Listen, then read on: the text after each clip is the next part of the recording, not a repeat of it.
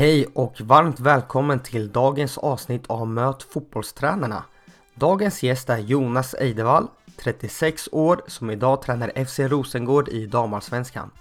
Han startade sin tränarkarriär i Malmö FFs akademilag. Han har därefter varit i Lunds BK, LDB Malmö, utomlands i danska ligan, i Helsingborgs IF och nu idag gör han sin andra säsong i FC Rosengård. Nu kör vi igång med avsnittet.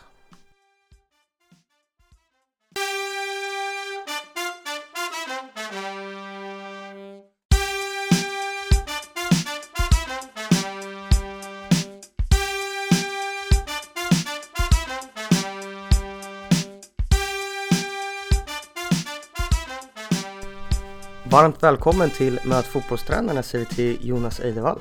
Tack så hemskt mycket. Hur är läget med dig idag?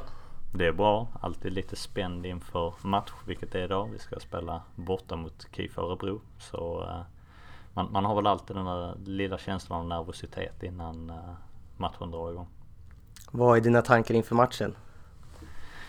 Tankar inför matchen är att det är en, uh, är en rätt så tydlig matchbild som jag har framför mig. Eh, hur, hur det kommer att se ut där vi möter ett Örebro som är väldigt skickliga i sitt kontringsspel. Och då handlar det såklart väldigt mycket om oss att få spelat en match där, där de inte kommer eh, till, eh, till så många av de situationerna. Och när de gör det att vi är balanserade på det sättet som vi vill vara.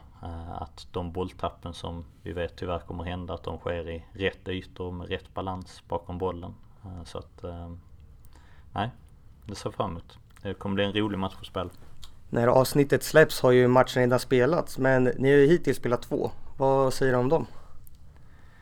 Två stycken väldigt olika matcher. Eh, där vi började spela mot Eskilstuna som eh, verkligen parkerade en buss och spelade ett kompakt försvarsspel och just gick på kontring precis som jag tror KIF Örebro kommer att göra idag. Eh, och det handlade väldigt mycket om vår struktur och kunna bryta ner en, en låg defensiv struktur. Eh, jag tyckte att vi hanterade deras kontringsspel på ett väldigt bra sätt sett över 90 minuter men vi, vi var lite otajmade i vårt anfallsspel för att, för att kunna avgöra den matchen tidigare än i, än i den 90 minuten som vi gjorde det. Sen Kristianstad som vi spelade mot senast och vann med 5-1 var en helt annorlunda match. Ett Kristianstad som gick upp högre mot oss, pressade mer aggressivt och det fanns mycket, mycket mer ytor att, att spela i. Eh, och ehm, de lyckades vi utnyttja på ett väldigt bra sätt. Eh, så. Sen efter den matchen var tränad så var, var den lite märklig men det var också slut ju. Vi kör igång med faktarutan. Ålder? 36 år. Familj? Ja, fru Karin. Bor? Villa i Eslöv. Bästa tränaren, nej, bästa spelaren du tränat? Bästa spelaren jag har tränat? Ehm, det tycker jag är en jättesvår fråga. Men ehm, jag skulle väl säga att Ramona Backman när jag hade henne i, FC Rosengård förra året. Hon hade en extrem spetskompetens i att liksom kunna driva boll i hög hastighet, gå en mot en, kunna avgöra matcher på egen hand. Så att uh, det var en egenskap som var rätt så god att kunna ha som tränare när inte allting annat fungerade så, uh, så kunde hon lösa det på egen hand ibland. Har du något favoritlag? Jag har alltid haft Arsenal eh, som, eh, som favoritlag. Eh, men jag ska väl säga att det där det försvinner mer och mer med åren eh, när man är fotbollstränare. Och i, och i Sverige så växte jag ju upp med, eh, med Malmö FF och har liksom under en period när de var i Superettan och sånt var jag och, och kollade väldigt mycket matcher tillsammans med mina kompisar och, och stod på ståplats där. men det är också en sån sak att när man, när man börjar jobba som tränare så, så förstår man att det är lojaliteten är 100% emot den klubben eh, som man arbetar för. Samtidigt som jag förstår supporterskapets eh, vad ska jag säga, innebörd också. Jag förstår hur mycket det betyder eh, för folk som reser runt och följer sitt lag. Jag förstår hur mycket tid man lägger, jag förstår hur mycket känslor som man investerar. Jag förstår hur ont det gör när man inte vinner en match och man ska gå till sin arbetsplats eller till sin skola och man har rivaliserande lagsupportrar där. Så att det tror jag ändå att jag kan använda som extra tändvätska i liksom att hjälpa det laget som jag tränar ännu mer. För att liksom ge supportrarna den förhoppningsvis lilla guldkanten i sin vardag. Har du någon förebild? Inte direkt så. Nej, det har jag inte. Har du några tränare som du tittar mycket på? Ja men det har jag väl. Eh, sen så tycker jag att det blir i, i perioder såklart utifrån vad, hur det laget som man själv spelar eh, gör. Utan nu har vi spelat ett 3-5-2 system och då blir det ju att man tittar på, på lag som eh, spelar liknande system själv också och kanske gör det på ett lite annat sätt eh, för att få inspiration därifrån. Eh, så att där har vi väl tittat mycket på Real Betis, eh, på Wolverhampton, ehm, på Sheffield United, eh, hur, hur de arbetar med, med sin dynamik. Eh, men sen så kan det vara detaljer som man tittar på i spelet. Eh, tittar man på pressspel så är jag enormt imponerad av Eibar i La Liga. Hur de arbetar med, med sina presstriggers och sina positioneringar innan de startar pressen såklart att man tittar på en tränare som Pep hur han hur han arbetar med, med timing och genombrottslöpningar på, på sista tredjedel. Så det är väl många men det blir lite situationspräglat utifrån hur det egna laget spelar och hur man tror att man kan hjälpa dem på bästa sätt. Naturgräs eller konstgräs? Absolut naturgräs. Eh, det, det finns ingenting som går upp mot en perfekt klippt eh, gräsbana. Kostym eller träningsoverall på match? Lite grann beroende på väder. Eh, jag, eh, så, så länge vädret är, är okej okay så tycker jag eh, kostym. Det är, det är fest och, och man ska vara klädd för tillfället. Men samtidigt så, så får det aldrig gå i, i överstyr liksom utan att man, man måste hantera vädret i, i första hand. Liksom. Det, är, det, det är ens viktigaste uppgift eh, som tränare. Man kan inte sitta där och frysa utan då är det kanske bättre att ha på sig en, en tjock coachjacka istället så att man, man håller värmen och man kan ta bra beslut. Kostymen är på idag ska jag i alla fall. Ja men det är också fint väder här över, så att det är... Favoritsyssla utanför fotboll? Det tror jag faktiskt är att läsa böcker och umgås med eh, familj och, och vänner. Um, men läsa böcker tycker jag är enormt avkopplande och jag tycker att det, det föder mycket tankar och idéer både runt fotbollstränarskapet men, men livet i övrigt också.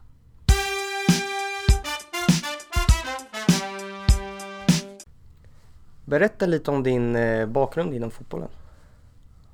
Som spelare eller tränare? Som spelare. Som spelare, det går rätt så snabbt. Eh, för där, eh, jag spelade i Maglasäter IF och jag skulle åka som utbytesstudent till, till Kanada på, på high school och två veckor innan jag åkte så, så skadade jag knät rätt så allvarligt. Hur gammal var du då? Då var jag 17 år. 17 år, ja. Så då spelade jag i i A-laget i Maglasäter som jag tror vi låg i division 6 eh, på, på den tiden. Och eh, men när jag kom till Kanada så ville jag jättegärna vara med och spela i skollaget och, och i det här klubblaget som jag hade kontakt med där i Kanada också. Så att jag, jag bet ihop. Jag tänkte att den där knäskadan var nog inte så farlig ändå. Eh, men, men det var den ju. Där var något ligament som var vid knät och jag drog den där en gång till borta i Kanada och sen så gjorde ett försök till att spela i Kanada. Jag tog mig tillbaka och spelade och hade ett sånt här gigantiskt knäskydd så jag kunde knappt röra mig på planen. Men jag, liksom, jag stapplade mig igenom de där sista matcherna i, i Kanada och kom hem, och öppnade upp knät till Sverige och då var det ju absolut fotbollsinvalid. Så att, eh, jag vet inte riktigt om det var värt priset att stappla sig igenom ett par matcher i så här kanadensisk halvprofessionell liga. Men eh, det är gjort och eh, man kan väl säga att det går inte att spela fotboll igen på knät i alla fall.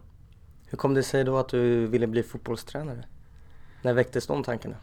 Det väcktes faktiskt innan jag blev skadad utan då jag hjälpte till som ungdomsledare och jag, jag dömde. Eh, jag, jag är jättepassionerad för fotboll. Eh, verkligen som en, som en livsstil för mig och en väldigt viktig del i min identitet. Och när jag blev skadad så gick jag ju specialidrottsfotboll på gymnasiet så att utifrån att jag inte kunde vara med så mycket då på, på idrottslektioner så blev det ju ännu mer naturligt att man, att man sökte sig till andra sysslor inom idrotten. Så uh, såg att man med FF sökte ungdomstränare på sin hemsida så jag skrev ihop, ihop ett brev till dem och sen en dag så ringde Patrik Winkvist som då var ungdomsansvarig. Uh, och vi pratade lite grann och han sa att uh, kunde komma ner och vara med på deras fotbollsskola och se någon träning och det, um, efter det.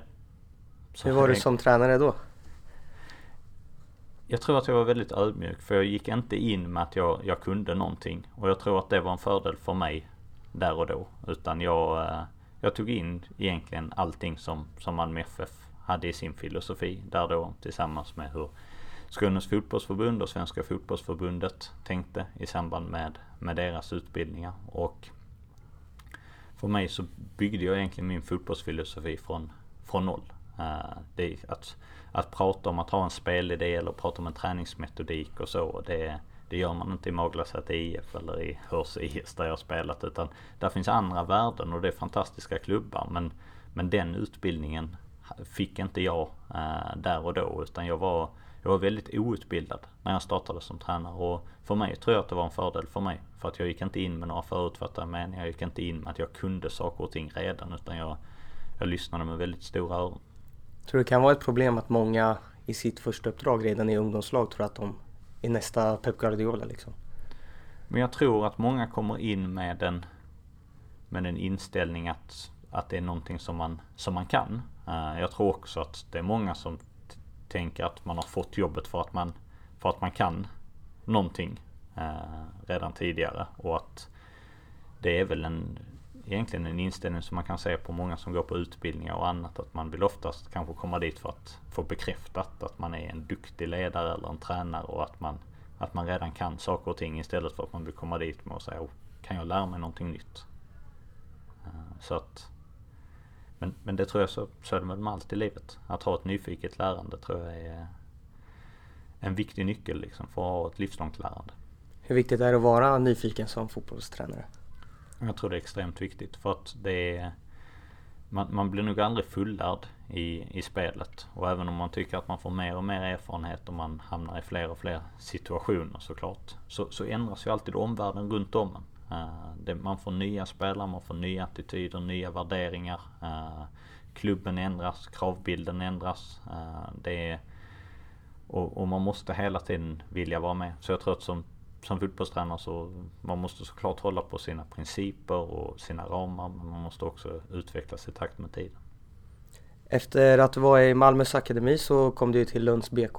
Där var du både assisterande och huvudtränare. Hur var tiden där? Ja, däremellan så var jag faktiskt i New York också. Eh, jag, ehm, jag var nio månader över och jobbade för New York Metro Stars som idag är New York Red Bulls och arbetade med Eh, några av deras satellitklubbar i, i Queens och Long Island. Eh, och, och bodde där nio månader i New York tillsammans med en engelsman och, och drev då projekt i ett, i ett antal olika klubbar. Och det är klart att när jag kom hem från det så hade jag rätt så höga ambitioner om liksom vad jag tänkte att min fotbollstränarkarriär kunde gå vidare. Och eh, där fanns vissa erbjudanden i, i Malmö FF men jag träffade då också andra, andra klubbar. Och sen så ringde det en, en dansk en dag där som var, kunde inte höra ett ord av vad han sa. Men eh, jag förstod så mycket som att jag kunde ta mig till Klostergården ett visst klockslag så kunde vi träffas där. Och så, så träffade jag eh, Jack Maigard Jensen där som hade precis kommit från Malmö FF och skrivit på som A-lagstränare i, i Lunds BK. Och eh, han behövde en assisterande tränare och jag, jag var väl ambitiös så jag kunde börja på, på direkten. Så, så det gjorde jag. Sen tog du över själv som huvudtränare. Var det ditt första uppdrag då på seniornivå som huvudtränare? ja det var det. Eh, tre år, tre och ett halvt år som assisterande tränare. Där vi jobbade i, i division 2. jobbade med många unga egna spelare. försökte väl värva de spetsigaste spelarna som var i serien för att liksom kunna bygga oss upp mot division 1 och superettan. Sen så lämnade Jack för ett uppdrag som assisterande tränare i Lyngby BK och eh, jag fick ta över där på, på sommaren. Och eh, vi lyckades gå upp i division 1 eh, och det var såklart fantastiskt roligt och jag hade två år där sen i Lunds BK där vi, eh, där vi hamnade på övre halvan i, i division 1 men vi och något år där både första och andra. Vi var några omgångar där, där vi hade lite häng på att kunna ta en kvalplats uppåt men vi, vi lyckades inte hela vägen fram. Som tränare då, det var ju ganska många år sedan. Skiljer du dig mycket idag? Jag hoppas det. Eh, dels så var det en annan tid. Eh, jag ska säga att det var en tid där, även om det bara är tio år sedan, så tror jag att vi var ett av få lag som till exempel videofilmade våra matcher och, och jobbade med matchanalys. Oftast så hade man ju ingen tillgång alls till, till videoanalys när man liksom pratade motståndaranalys utan det var att man fick, man fick åka runt halva Sverige där och, och titta på matcher och anteckna och snabb om man var tvungen att vara med pennan för att anteckna ner liksom alla nummer och löpningar på hörnor och inläggsfrisparkar. För det fanns liksom inte en möjlighet att titta på det i, i efterhand i den utsträckning som finns idag. Man glömmer lätt bort hur, hur tiderna har förändrats. Men också som tränare att jag, jag var ju rätt så ung då, jag var 26 år tror jag när jag tog över i Lunds BK. Och för mig så kändes det som att det var en hög nivå. Eh, och jag kände nog att för mig var det viktigt att inte misslyckas. För jag tänkte att om jag bara gör några år här så, så borde jag vara i Allsvenskan innan jag är 30 år gammal. Eh, och jag tror att det var extremt hämmande eh, för, för min utveckling där och då liksom i den ja, egentligen den tillgången som jag hade till, till spelet då. Det var en jättebra erfarenhet och jag är stolt över mycket som vi gjorde i Lunds BK då. Men uh, utifrån att, att vara i en ständig utveckling som ledare, det var jag inte där under de två och ett halvt åren. Utan det var mer och någonstans förvalta och liksom organisera och, och inte göra så mycket misstag. Vad var det du hade gjort annorlunda om du får dra tillbaks tiden? Men jag tror nästan att man hade gjort allting annorlunda. Eh, det, det är jag övertygad om. Men det, det, är också, det är också charmen med att man där och då så arbetar man efter de förutsättningarna som man har och man spelar fotboll på det sättet som man, som man trodde var bäst då och som man trodde på till 100% och, och idag så, så tror man och vet någonting annat. Och då är det klart, då gör man så. Förhoppningsvis så är det ju så att om tio år när jag sitter och tittar tillbaka på mig själv nu så känner jag att jag var en väldigt blek kopia som 36-åring av det 46-åriga jaget som jag är då i, i framtiden. Det, det tyder ju också på att man utvecklas som person och tränare. 2012 kom du till eh, Rosengård. Hur kom kontakten till där? Också ett sånt här telefonsamtal. Eh, var, var runt och träffade lite olika klubbar då när jag hade bestämt mig att lämna Lunds BK efter fem år. Fem eller sex år i föreningen. Och eh, så ringde de från, det hette då LDBFC Malmö. Peter Moberg hade tagit över där som huvudtränare. Och, eh, och tittade på, eh, på en match som de spelade där i Champions League och blev eh, blev väldigt imponerad över den, den organisationen och strukturen som de hade i spelet då och tänkte att det, det här kunde nog bli roligt och stimulerande att arbeta med. Då var du ju assisterande. Hur mycket kände du att du kunde påverka? Eh, tillsammans med Peter så kände jag att jag kunde påverka mycket. Eh, det var, eh, vi jobbade väldigt tätt tillsammans och, och diskuterade mycket situationer. Såklart som huvudtränare så har du alltid det, det sista ordet. Men, men absolut, det är ju inte så att det är en att det är en organisation som, som var jättestor heller eh, på den tiden. Så att vi, eh, när man var där så fick man jobba. Året därefter tog ju du över som huvudtränare. Förändrade du mycket i spelet eller behöll du mycket? Jag skulle säga att vi förändrade en, en del i spelet ändå och vi förändrade en del i sättet som vi, som vi tränade på. Uh, för mig så handlar det oftast om att när du tar över som huvudtränare så att du måste alltid veta var spelarna och var klubben kommer ifrån. Vad man har gjort historiskt. Både vad man har gjort bra och vad man har gjort mindre bra. Eh, har man, kommer man från en tränare som kanske haft lite eh, ordning och reda och lite struktur och då tidshållning till, kanske har varit sådär. Så det är en väldigt enkel poäng att ta som tränare och komma in i början att, att ha en bra tidhållning och ha en bra ordning och reda och ha en bra struktur. Till exempel. Eh, Medan det kan vara på samma sätt så som att man tar över ett lag som har varit väldigt toppstyrt och där det har väl nästan varit diktatoriskt och att man då kan vinna väldigt mycket på att inom vissa områden faktiskt lyssna in lite grann i vad, vad andra spelare eller ledare känner. Så att utifrån att göra det arbetet så, så skruvade vi på, på vissa saker i, i Rosengård. Ett av dem var att vi, vi jobbade mycket mer med, med motståndare. Eh, på träning. När där man kom från en miljö där man har tränat väldigt mycket och man har tränat mycket individuellt. Men man tränade rätt så mycket i den vi kanske idag skulle kalla för drillövningar. Istället för lite mer komplexa spelövningar. Eh, och så att inte vara så rädd för att inte saker och ting blev, blev lyckosamma hela tiden på träning. Utan att vi genom att utsätta oss för svåra situationer på träning så bygger vi också upp en trygghet i vårt beslutsfattande, en trygghet med boll som vi sen kunde få ut på, på planen och bli lite mer kontrollerande.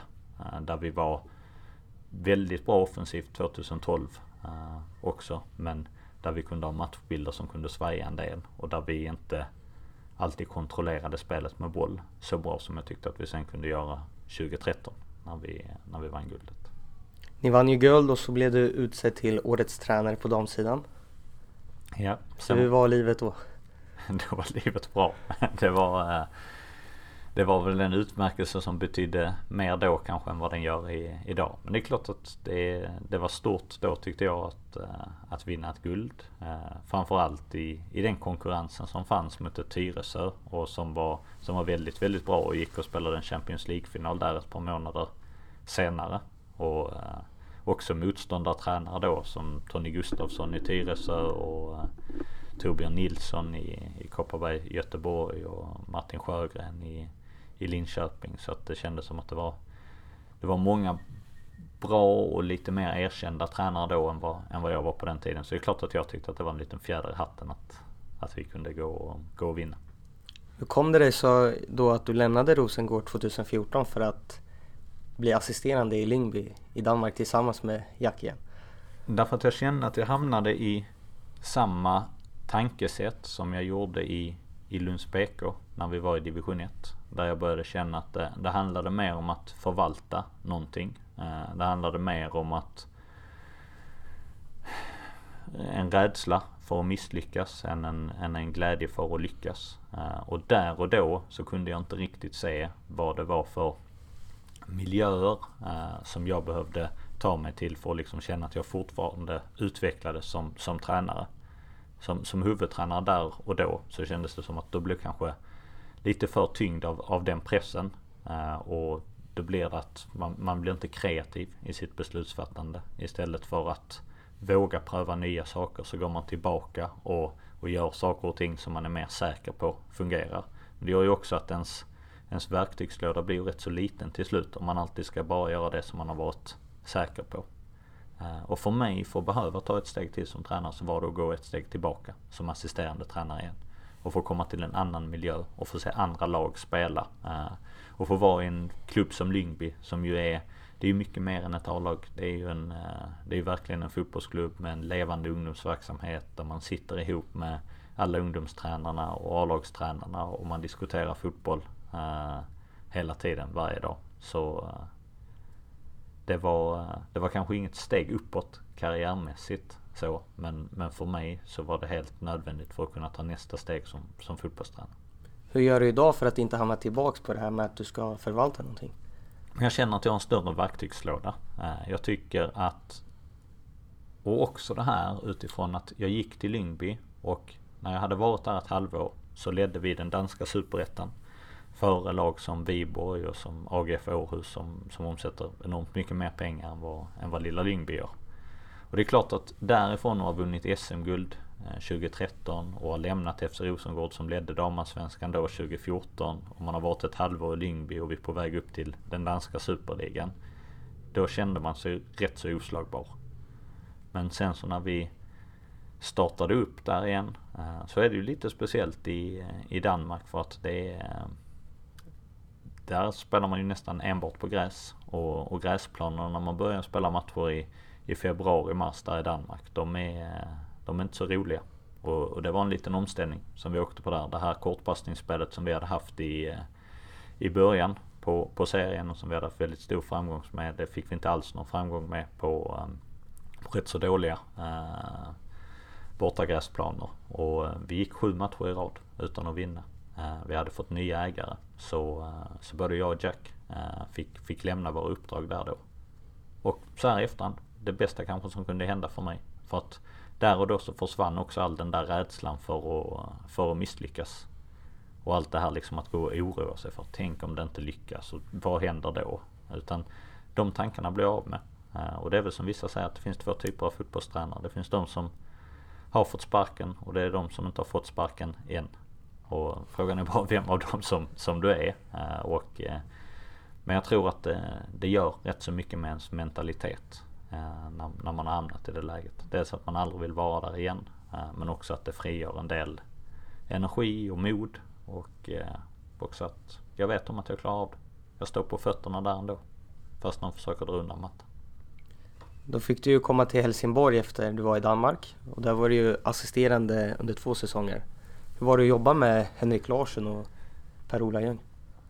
Ja, Henrik ringde rätt så uh, rätt så omgående efter jag lämnade Lyngby. Vi hade ju gått tränarutbildning ihop uh, och i sitt manageruppdrag där så, så behövde han ju någon som kunde komma in och uh, både kunna hjälpa till med administrativa sysslor och liksom kunna Eh, räkna på budgeten och vad, vad olika beslut skulle innebära för, för Helsingborgs IF ekonomiskt. Och det är egentligen det man kan säga var, var ingången i mitt uppdrag i Helsingborg. Såklart så jag brann ju för fotbollen. Jag vet ju utifrån att jag har min juristutbildning och jag har jobbat på banket. Jag är, jag är inte helt oäven på det administrativa och, och det juridiska. Men det är väl inte där som mitt, eh, som mitt hjärta ligger helt och hållet i, eh, i mitt arbete. Så att där var ju en kombinationsroll. Eh, jag arbetade med, med Henrik där det redan fanns en, en assisterande, en väldigt duktig tränare Tobias Tuvesson som är, idag är i Falkenberg. Men att jobba med Henrik eh, tyckte jag var fantastiskt. Jag lärde mig jättemycket av att få, få vara nära en, en sån person som Henrik. Eh, se den, den drivkraften, den professionaliteten eh, som han har. Den, ehm, den förmågan som han har i att kunna, kunna driva sin agenda och kunna driva de idéerna eh, som han tror på. Eh, den, den detaljnivån eh, som han vill eh, som han ser anfallsspelet på och han ser hur forwards kan, eh, kan röra sig på. Jätte, jättelärorikt. utifrån hur att, att jobbat nära Henrik är, jag väldigt, väldigt tacksam att jag fått lov att göra. Och, och lärde mig väldigt mycket av honom. Du jobbar på både dam och herrsidan. Vad, är det någon skillnad? Ja, det är väl flera skillnader. Även om det kanske inte är de skillnaderna som, som alla brukar ta upp eh, nödvändigtvis. Det här med att spelare på damsidan liksom ifrågasätter mer och frågar varför. Det har jag aldrig upplevt. Eh, så att det är kanske någonting som är fel på min, eh, min personlighet. Lite grann så. Men där upplever jag som att det är, det är väldigt, väldigt likt mellan dam och herr. Att, att arbeta med dem ur det perspektivet. Ehm, men sen så finns det ju andra perspektiv. Alltså det är klart att om man tittar på att bedriva en träning så ehm, när man, när man tränar ett herrlag på elitnivå så, eh, så ligger det alltid mycket närmare till hands att, att känslor kan, kan explodera eh, på, på träningsplanen. Och en, eh, en hård tackling som kommer för sent kan, kan leda till någonting annat. Vilket gör att man man måste vara lite mer på spänn som tränare där för att kunna hantera de situationerna också. Eh, och de situationerna uppstår aldrig. Till exempel på ett eh, på elitnivå, damer. Eh, det är klart att supporterperspektivet också är en rätt så stor skillnad om man jämför skillnad elitnivå här eller dam. Där man är både liksom det positiva runt att, att ha mycket supportrar eh, på, på både hemma och bortamatcher. Men såklart också liksom det negativa med, med, med den pressen som, som spelarna kan leva under. Eh, personligen så, så älskar jag ju det här trycket med, med supportrar runt om, runt om matcherna och liksom att det blir nästan den här känslan av att man, man lever på toppen av vulkanen. Man vet bara inte när, när utbrottet kommer men man, men man känner att liksom varenda organism i kroppen är, eh, är vid fullt liv. Så det är också en, eh, en skillnad. Sen så är det en skillnad i att när man jobbar på damsidan i, i Sverige jämfört med herrsidan så hanterar man väldigt många landslagsspelare. Och det är, man har kontakt med väldigt många olika förbund. Man har väldigt många perioder där vi kanske bara är tre, fyra spelare hemma och alla andra spelare är iväg. Och man, man tittar mycket på landskamper. Man ser de har olika roller i sina landslag. Man, man vill att de ska lyckas både i landslag och klubblag och man liksom, man vet om hur ska, nu har vi två träningar när du kommer hem här och du har spelat en annan roll i ditt landslag. Vad måste jag trycka på för dig som individ så du ska hitta din roll här i klubblaget igen. Så att den, eh, den problematiken eller, ska jag säga, möjligheten, den, den tror jag inte finns så ofta på, på här sidan här i Skandinavien. Nu är du tillbaka i Rosengård och inne på säsong två. Hur vill du spela med Rosengård? Vad är din filosofi? Jag läste i Svenska Dagbladet där du hade sagt att ni ska spela Sveriges snabbaste fotboll.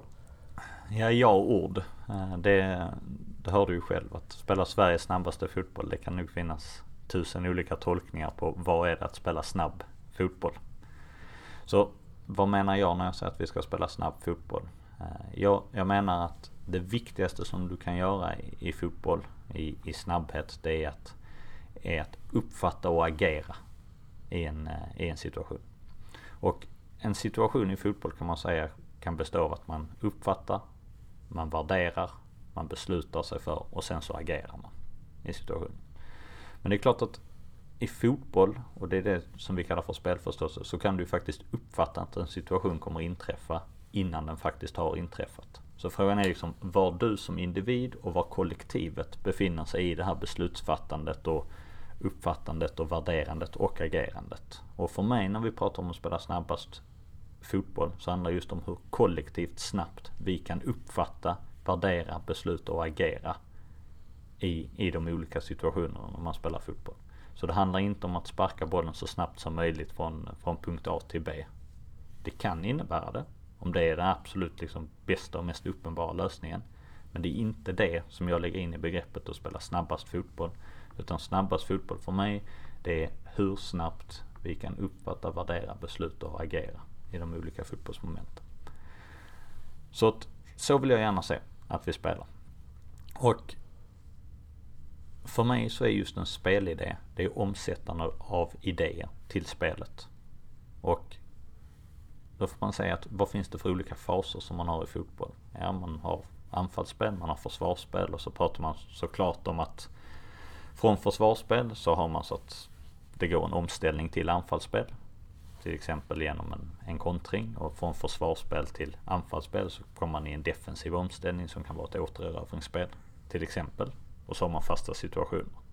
Slarvigt sett så brukar man göra ett sånt här cirkelpildiagram runt det här där det går runt att man, man har bollen och sen så går det till en defensiv kontring och sen är man i försvarsspel och så går det till en offensiv kontring och, och så vidare.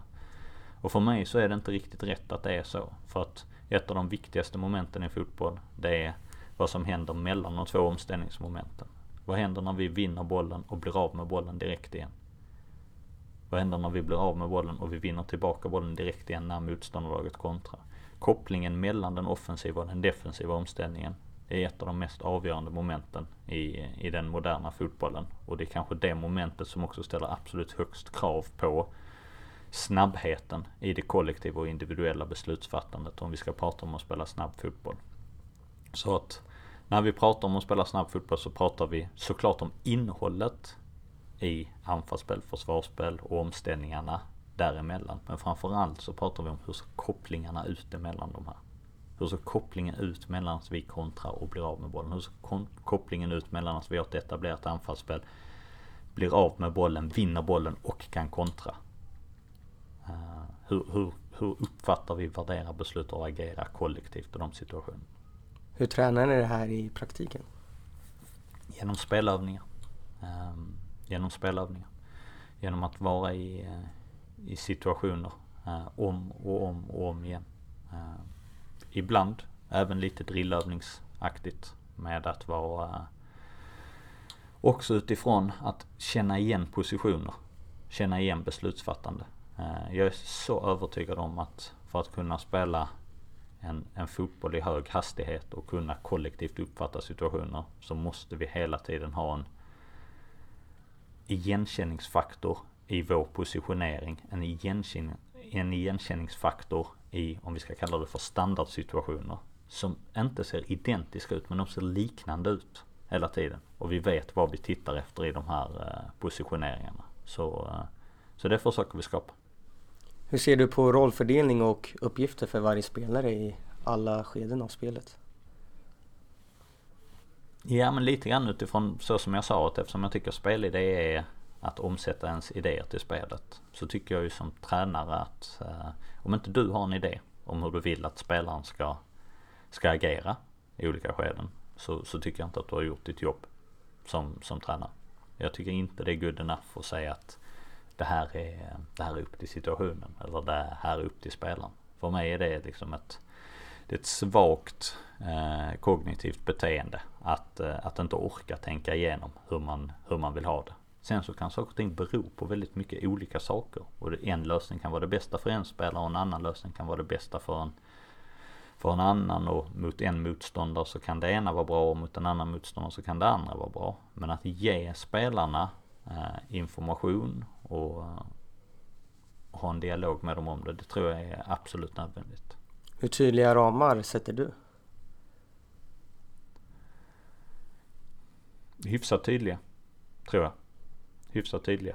Uh, absolut inte någon A, B, C, D fotboll där bollen ska spelas till tillsammans spelare hela tiden. Men, uh, men utifrån de principerna och de beteenden som, som vi säger är FC Rosengård så, så hoppas jag att jag är, jag är stenhård utifrån att vi, att vi ska göra vårt bästa hela tiden för att uppfylla dem. För det är också vår trygghet som lag när vi ska prata om att, att prestera i, i vårt spel. Att, att alla spelare äh, går ut och gör det.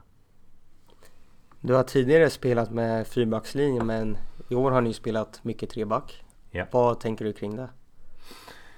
Jag tänker att det är en typisk sån grej som jag aldrig hade gjort när jag var i Lunds BK i, i division 1 till exempel. Eh, att det här handlar om att ha sett och upplevt mycket mer fotboll. Eh, att utan att ha spelat med en trebackslinje, spelat mot väldigt många lag som har haft trebackslinje och funderat väldigt mycket över i varje detalj.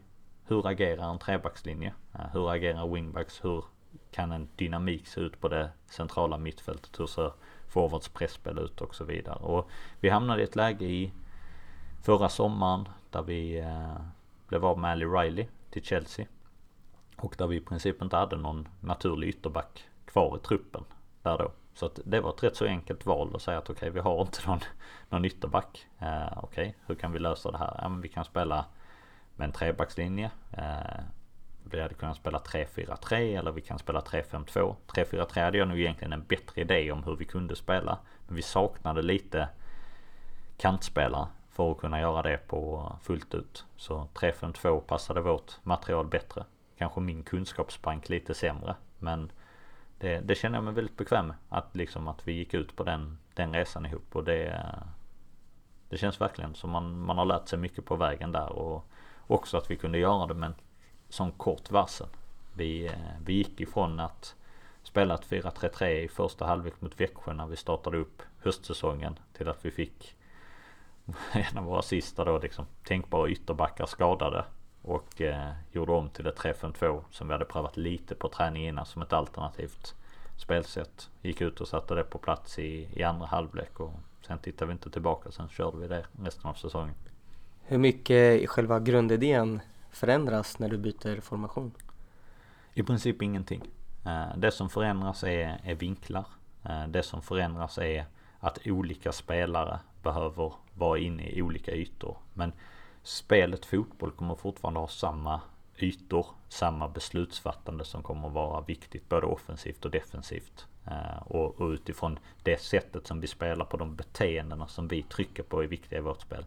Precis likadana. Men det är andra vinklar och det är några spelare som såklart får lite andra uppgifter i att liksom det är du som ska vara i den här ytan nu istället för, för den andra. Ett exempel är ju till exempel mittback om man spelar en fyrbackslinje så är det ofta man säger att okej, okay, när ytterback är ute och pressar till exempel och det kan bli ett inläggsläge så vill man ofta ha de två mittbackarna inne framför mål. För att man säger att okej, okay, det är en bra idé att vi har två stycken mittbackar framför mål och, så vi kan försvara det på ett bra sätt. Så det utrymmet som blir då blir rätt stort mellan ytterback och mittback. Oftast har man ju då en central mittfältare som jobbar ner och, och täcker i det hålet. Men när man spelar med en fembackslinje i, i lågt försvar och en wingback är ute och pressar. Ja, då har vi tre mittbackar. Vi behöver inte ha tre mittbackar inne framför mål utan vi kan ha två mittbackar kvar. Den mittbacken som är på bollsidan kan röra sig utåt, kan täcka den här ytan mellan wingback och de andra mittbackarna. Vilket innebär att vi kan hålla den centrala mittfältaren uppe i en lite högre position. Så det är väl ett sånt exempel som att ytan är fortfarande liksom, det är en problematisk yta för oss som vi vet att motståndaren vill komma åt. Vi måste arbeta i vår struktur med hur vi stänger ner den ytan. Men i och med att vi ändrar vår formation så är det en annan spelare som på ett naturligt sätt kommer komma ut och kunna försvara den ytan. På ett annat sätt. Vilket såklart gör att det passar vissa spelartyper bättre än andra. Har du något mer bra exempel i anfallsspelet? Ja men det skulle jag kunna ha för att om man tänker sig att man spelar med ett 4-4-2 eh, till exempel. Och så ehm, blir man pressad av två stycken forwards. Så det är väldigt många lag idag som skulle tänka sig att man vill bygga upp med tre stycken spelare mot de här två forwardsen. Så att man kanske man droppar kanske ner med en central mittfältare för att bilda en trebackslinje tillsammans med de två mittbackarna. Eller så kanske man spelar som IFK Norrköping gjorde när de vann guld med Janne Andersson med att man, man låter en av ytterbackarna stanna kvar och bli en trea och man trycker upp den andra ytterbacken så att man spelar lite mer asymmetriskt.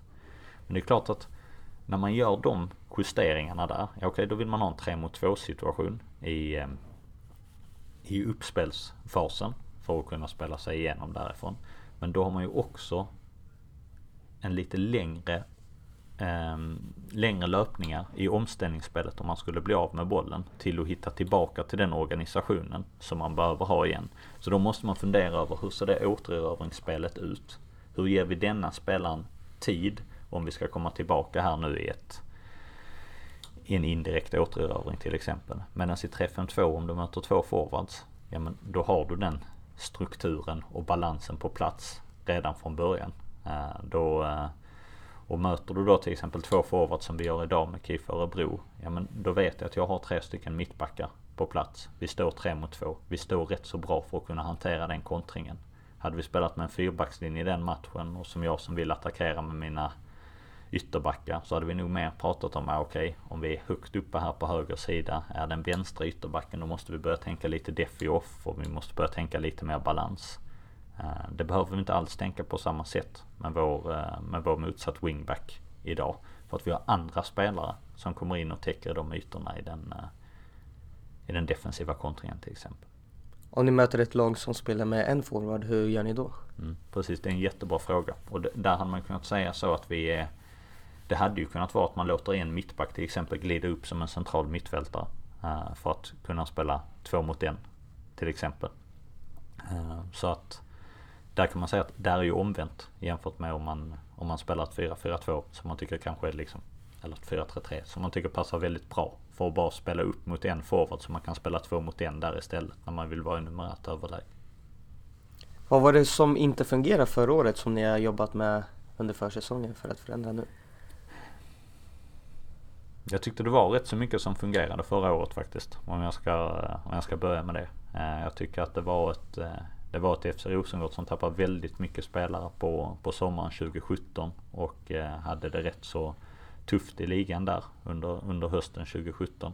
Eh, och eh, det var, det var en del andra lag som låg före där i, i hösttabellen. Vi, vi bytte många spelare där till, till 2018. Och summerar jag då säsongen 2018 så tycker jag att vi ur ett prestationsmässigt perspektiv om vi liksom kollar på expected goals, som vi kollar på um, målchanser, om vi tittar på statistiken som skott på mål inom golden zone eh, framåt och bakåt. Så inom alla de tre områdena så är vi damallsvenskans bästa lag. Tittar vi på målskillnad som vi också vet över, över tid är en bättre eh, underliggande prestationsfaktor än vad poängskörd är. Eh, så, så var vi också bäst på det. Eh, där vi både gjorde flest mål och släppte in minst mål under säsongen. Men damallsvenskan är 22 omgångar. Alltså 22 omgångar, då har du kommit halvvägs till Championship. Då skulle folk säga så jo jo, alltså ni leder efter 22 omgångar men vänta tills vi har spelat 44 omgångar här. Så ska vi se vem som, som leder då. I en sport som fotboll, jag tror 21st Club sa det att eh, det bästa laget vinner 65% av gångerna i, eh, i fotboll. Så och spelar du 22 omgångar så, eh, så kommer du också vara liksom lite utlämnad till, till slumpen. Så att totalt sett så gjorde vi det väl inte tillräckligt bra för att kunna vinna serien. Men om vi ser på processen och liksom vad vi gjorde rent så här i allting annat än att, än att göra mål i, i fotboll vid rätt tillfällen i, i rätt matcher så var det faktiskt väldigt mycket som var bra och som påminde väldigt mycket om att vara ett, eh, ett mästarlag under 2018. Och jag tror ju jättemycket på att tänka på saker och ting ur ett sannolikhetsperspektiv istället för att liksom bara prata om absoluta utfall. Utan när folk säger att vi var favoriter till att vinna SM-guldet 2018 så var det inte så att vi var favoriter till 100%. Och så tror jag ingen oddsättare heller hade satt oss på. Utan det kanske var så att folk sa att ja okej, okay, om vi spelar damallsvenskan sju gånger eller tio gånger 2018 så vinner FC Rosengård sex av de gångerna. Och så är det något annat lag som vinner två gånger och något som vinner ett eh, en gång och sen så något femte lag där som vinner, vinner den sista gången. Och då är frågan så här, om du ska matcha det favoritskapet att du vinner 60% av gångerna. Presterar du då en fotboll som gör att det är realistiskt att du vinner ligan 6 gånger av 10? För mig är det ett sätt att kunna mäta en prestation. Det är inte så svart eller vitt som att bara för att man vinner ligan att man har gjort allting bra och om man kommer eh, trea att man har gjort allting dåligt. Utan det handlar någonstans om att kunna mäta, har vi presterat en fotboll som motsvarar de sannolikheterna som är, som är realistiskt eh, att ha på den, den truppen som vi har. Eh, och det hävdar jag nog med en dåres envishet att, att vi gjorde. Att vi spelade en fotboll där vi, där vi hade vunnit ligan. Kanske sju gånger av tio eller åtta gånger av tio. Men, eh, men det var inte en av de gångerna. Det var, det var en av de här två andra gångerna under 2018. 2019 handlar om att, eh, okej, okay, då måste vi spela en fotboll där vi kan, eh, där vi kan försöka vara ännu högre eh, i, i den sannolikheten. Samtidigt som att konkurrensen är tuff och det handlar om att göra om allting igen. Ni har ju utgående kontrakt på ett par spelare i truppen. Hur påverkar det dig som tränare när du ska ta ut ett lag? Ingenting um, i, i det perspektivet. Utan för mig är det så enkelt när vi tar ut ett lag att bästa elvan spelar. Och eh, så hade man kunnat säga sådär hypotetiskt att ja, men om det är då 50-50 mellan en, eh, mellan en spelare som har kontrakt och en som inte har kontrakt. Så dels, det är aldrig 50-50. Det är alltid någon som man tycker är, är lite bättre. Och, och två är så, det är väl fördelen för mig som är tränare och har en sportchef att jag behöver inte sitta med, med det beslutet. Jag sitter ju inte i kontraktsförhandlingar på det sättet med spelarna. Utan jag, jag kan bara koncentrera mig på att försöka ta ut det, det bästa möjliga laget. Du har ju skrivit en eh, artikel på LinkedIn om hur man kan, att det finns tre nivåer av fotbollstittande. Kan du beskriva dessa lite? Ja precis. Um, jag har försökt ge lite exempel på, på olika sätt som man kan se på fotboll. Och det finns säkert någon som lyssnar som känner att men, det finns ju något annat sätt också. Uh, och det, det, skulle vara jätteintressant att ta den diskussionen. Men att om man ska säga att den första nivån att titta på fotboll. Det är att det är bara att bedöma det som händer på fotbollsplanen. Att jag slår en passning till dig och så säger man att det var en bra passning. Eller så säger man att det var en dålig passning. Du skulle inte ha spelat bollen här till Daniel för att han var markerad och han kunde inte göra någonting med, med bollen. Eh, så tror jag att många som, som tittar fotboll från läktaren eller liksom som supporter att ja, men så tittar man på fotboll. Man bedömer det som händer om det är bra eller dåligt. Om skottet går i mål så tycker man att det var ett bra skott. Om skottet går över så tänker man så här, det var ett lite sämre skott. Det andra, det skulle ju vara att faktiskt säga att okej, okay, om jag inte hade passat bollen till dig, vad fanns det mer för alternativ jag hade kunnat göra med bollen? Skulle jag ha dribblat med bollen istället? Skulle jag passat till en annan spelare? Skulle jag passat bollen till dig på ett annat sätt? Nu passar jag den till din vänsterfot, där kanske då hade svårt att kontrollera bollen mot motståndaren. Du skulle varit mycket bättre om jag hade spelat bollen till din högra fot. I den situationen passade jag den med rätt hårdhet så att du kunde spela bollen tillbaka till mig till exempel. Och det skulle jag säga är nivå två där man börjar säga att utifrån de positionerna och att situationen ser ut precis på det sättet. Att man pratar med spelarna om vad finns det för olika alternativ. Eh, så skulle jag tänka mig att väldigt många fotbollstränare eh, bedriver både träningar och matcher med att man såklart att man tittar på annat än bara det som där bollen spelades till utan man säger men titta på den andra rörelsen istället. Att om nu spelaren följer med Daniel i ryggen så kan vi spela in på, på den andra forwarden istället till exempel. Och det är ett lite svårare sätt att se på, se på fotboll. Uh, och det är det som jag då kallar för den andra nivån av att titta på. Den tredje nivån att titta på det är att säga att okej, okay, men vi behöver inte utgå från att positionerna ska se ut på det här sättet.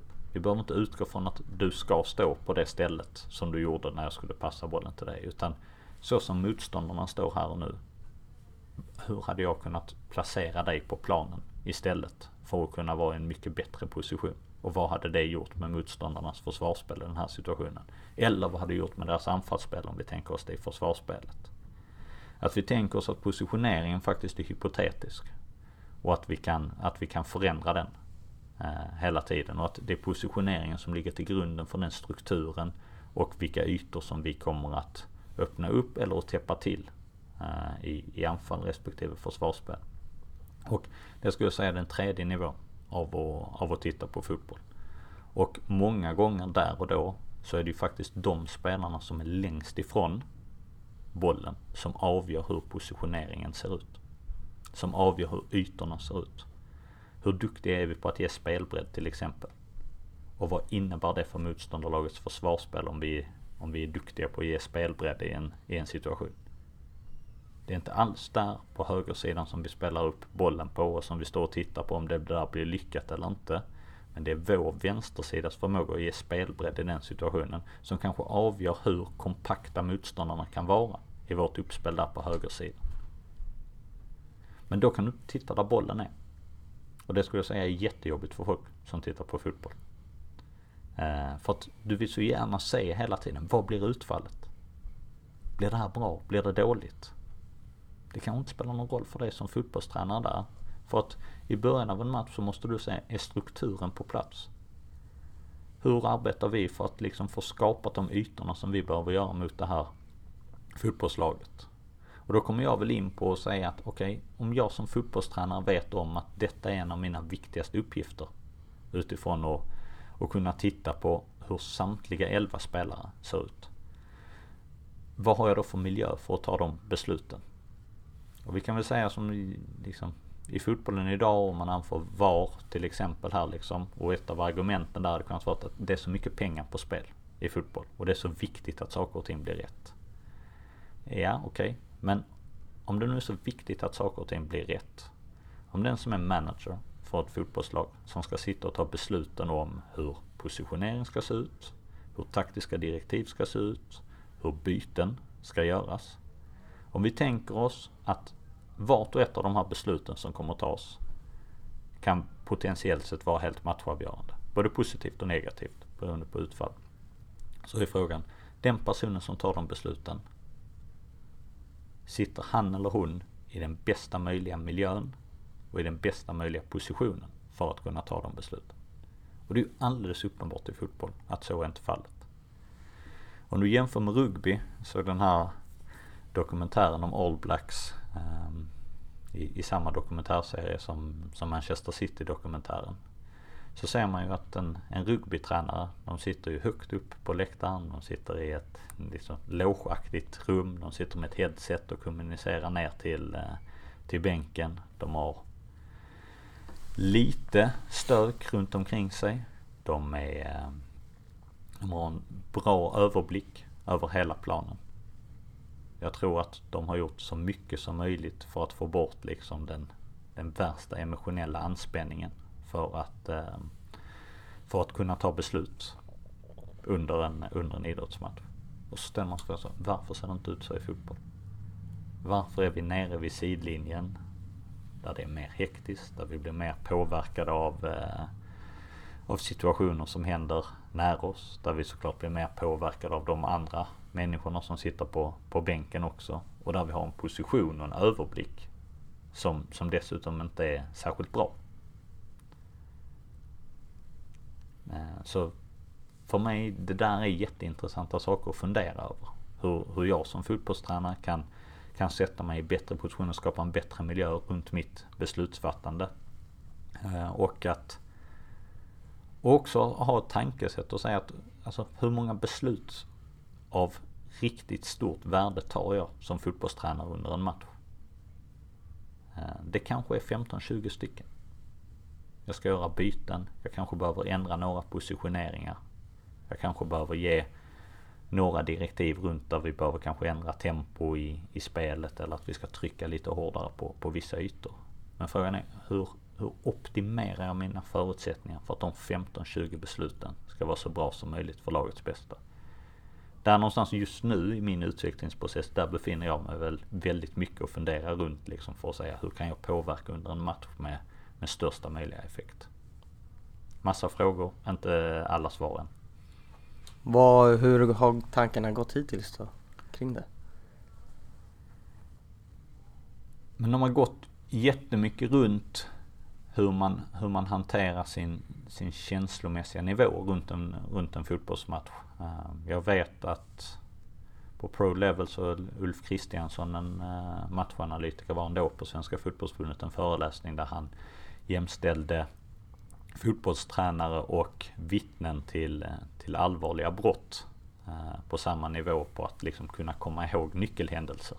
Fotbollstränare då från en fotbollsmatch och vittnena till brotten från liksom själva brottsdådet. Och eh, man är inte mycket bättre än 50% för att man är så påverkad känslomässigt under, en, under en fotbollsmatch eller såklart under ett, under ett pågående allvarligt brott. Och det där måste man komma ihåg och vill man ha ett riktigt bra beslutsfattande så, så måste man också liksom kunna hitta en, en nivå eh, på sina känslor där man, jag tar ett exempel, vi har, vi har ett videoverktyg som Spideo där vi har en överblicksbild över, över hela eh, spelplanen när vi spelar hemma. Och idag är det ju tillåtet att använda tekniska hjälpmedel vilket inte har varit tidigare.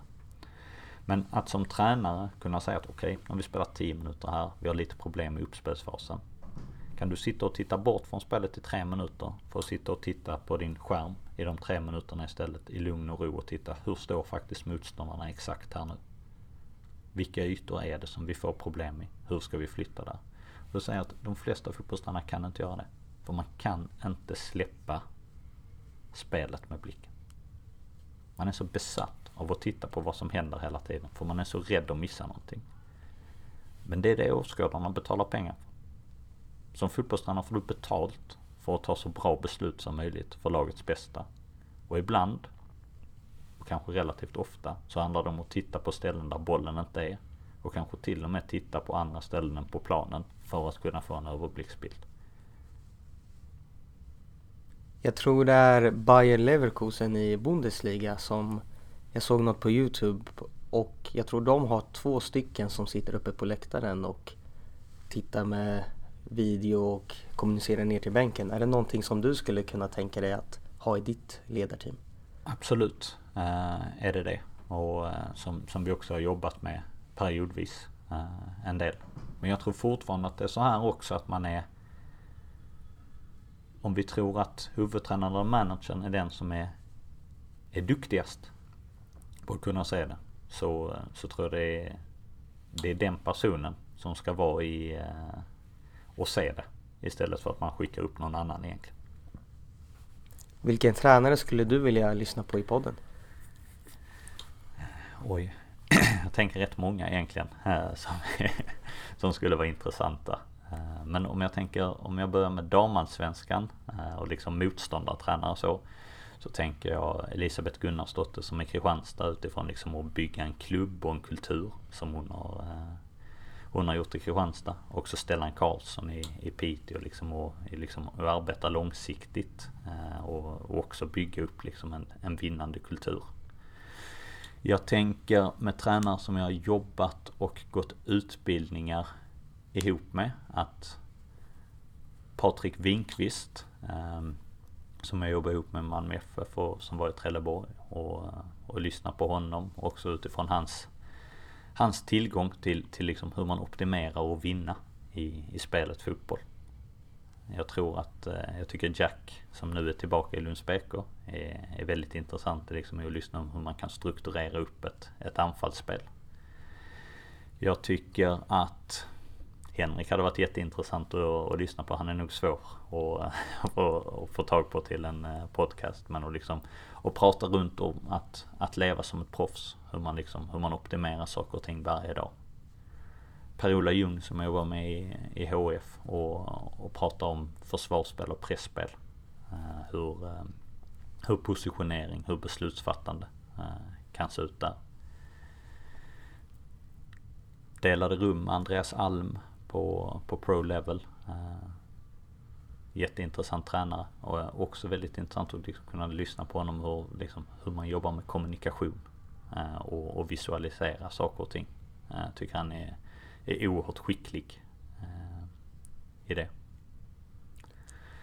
Det var säkert, många bra förslag. Ja, nu har jag säkert glömt någon också. Det är Marcus Tilly i, som jobbar med Ängelholms akademi eh, som, jag jobb, som var min assisterande tränare 2013 och sen tog över 2014 och liksom om att, om att bygga en akademi lite grann från grunden som han gör i, i Ängelholm.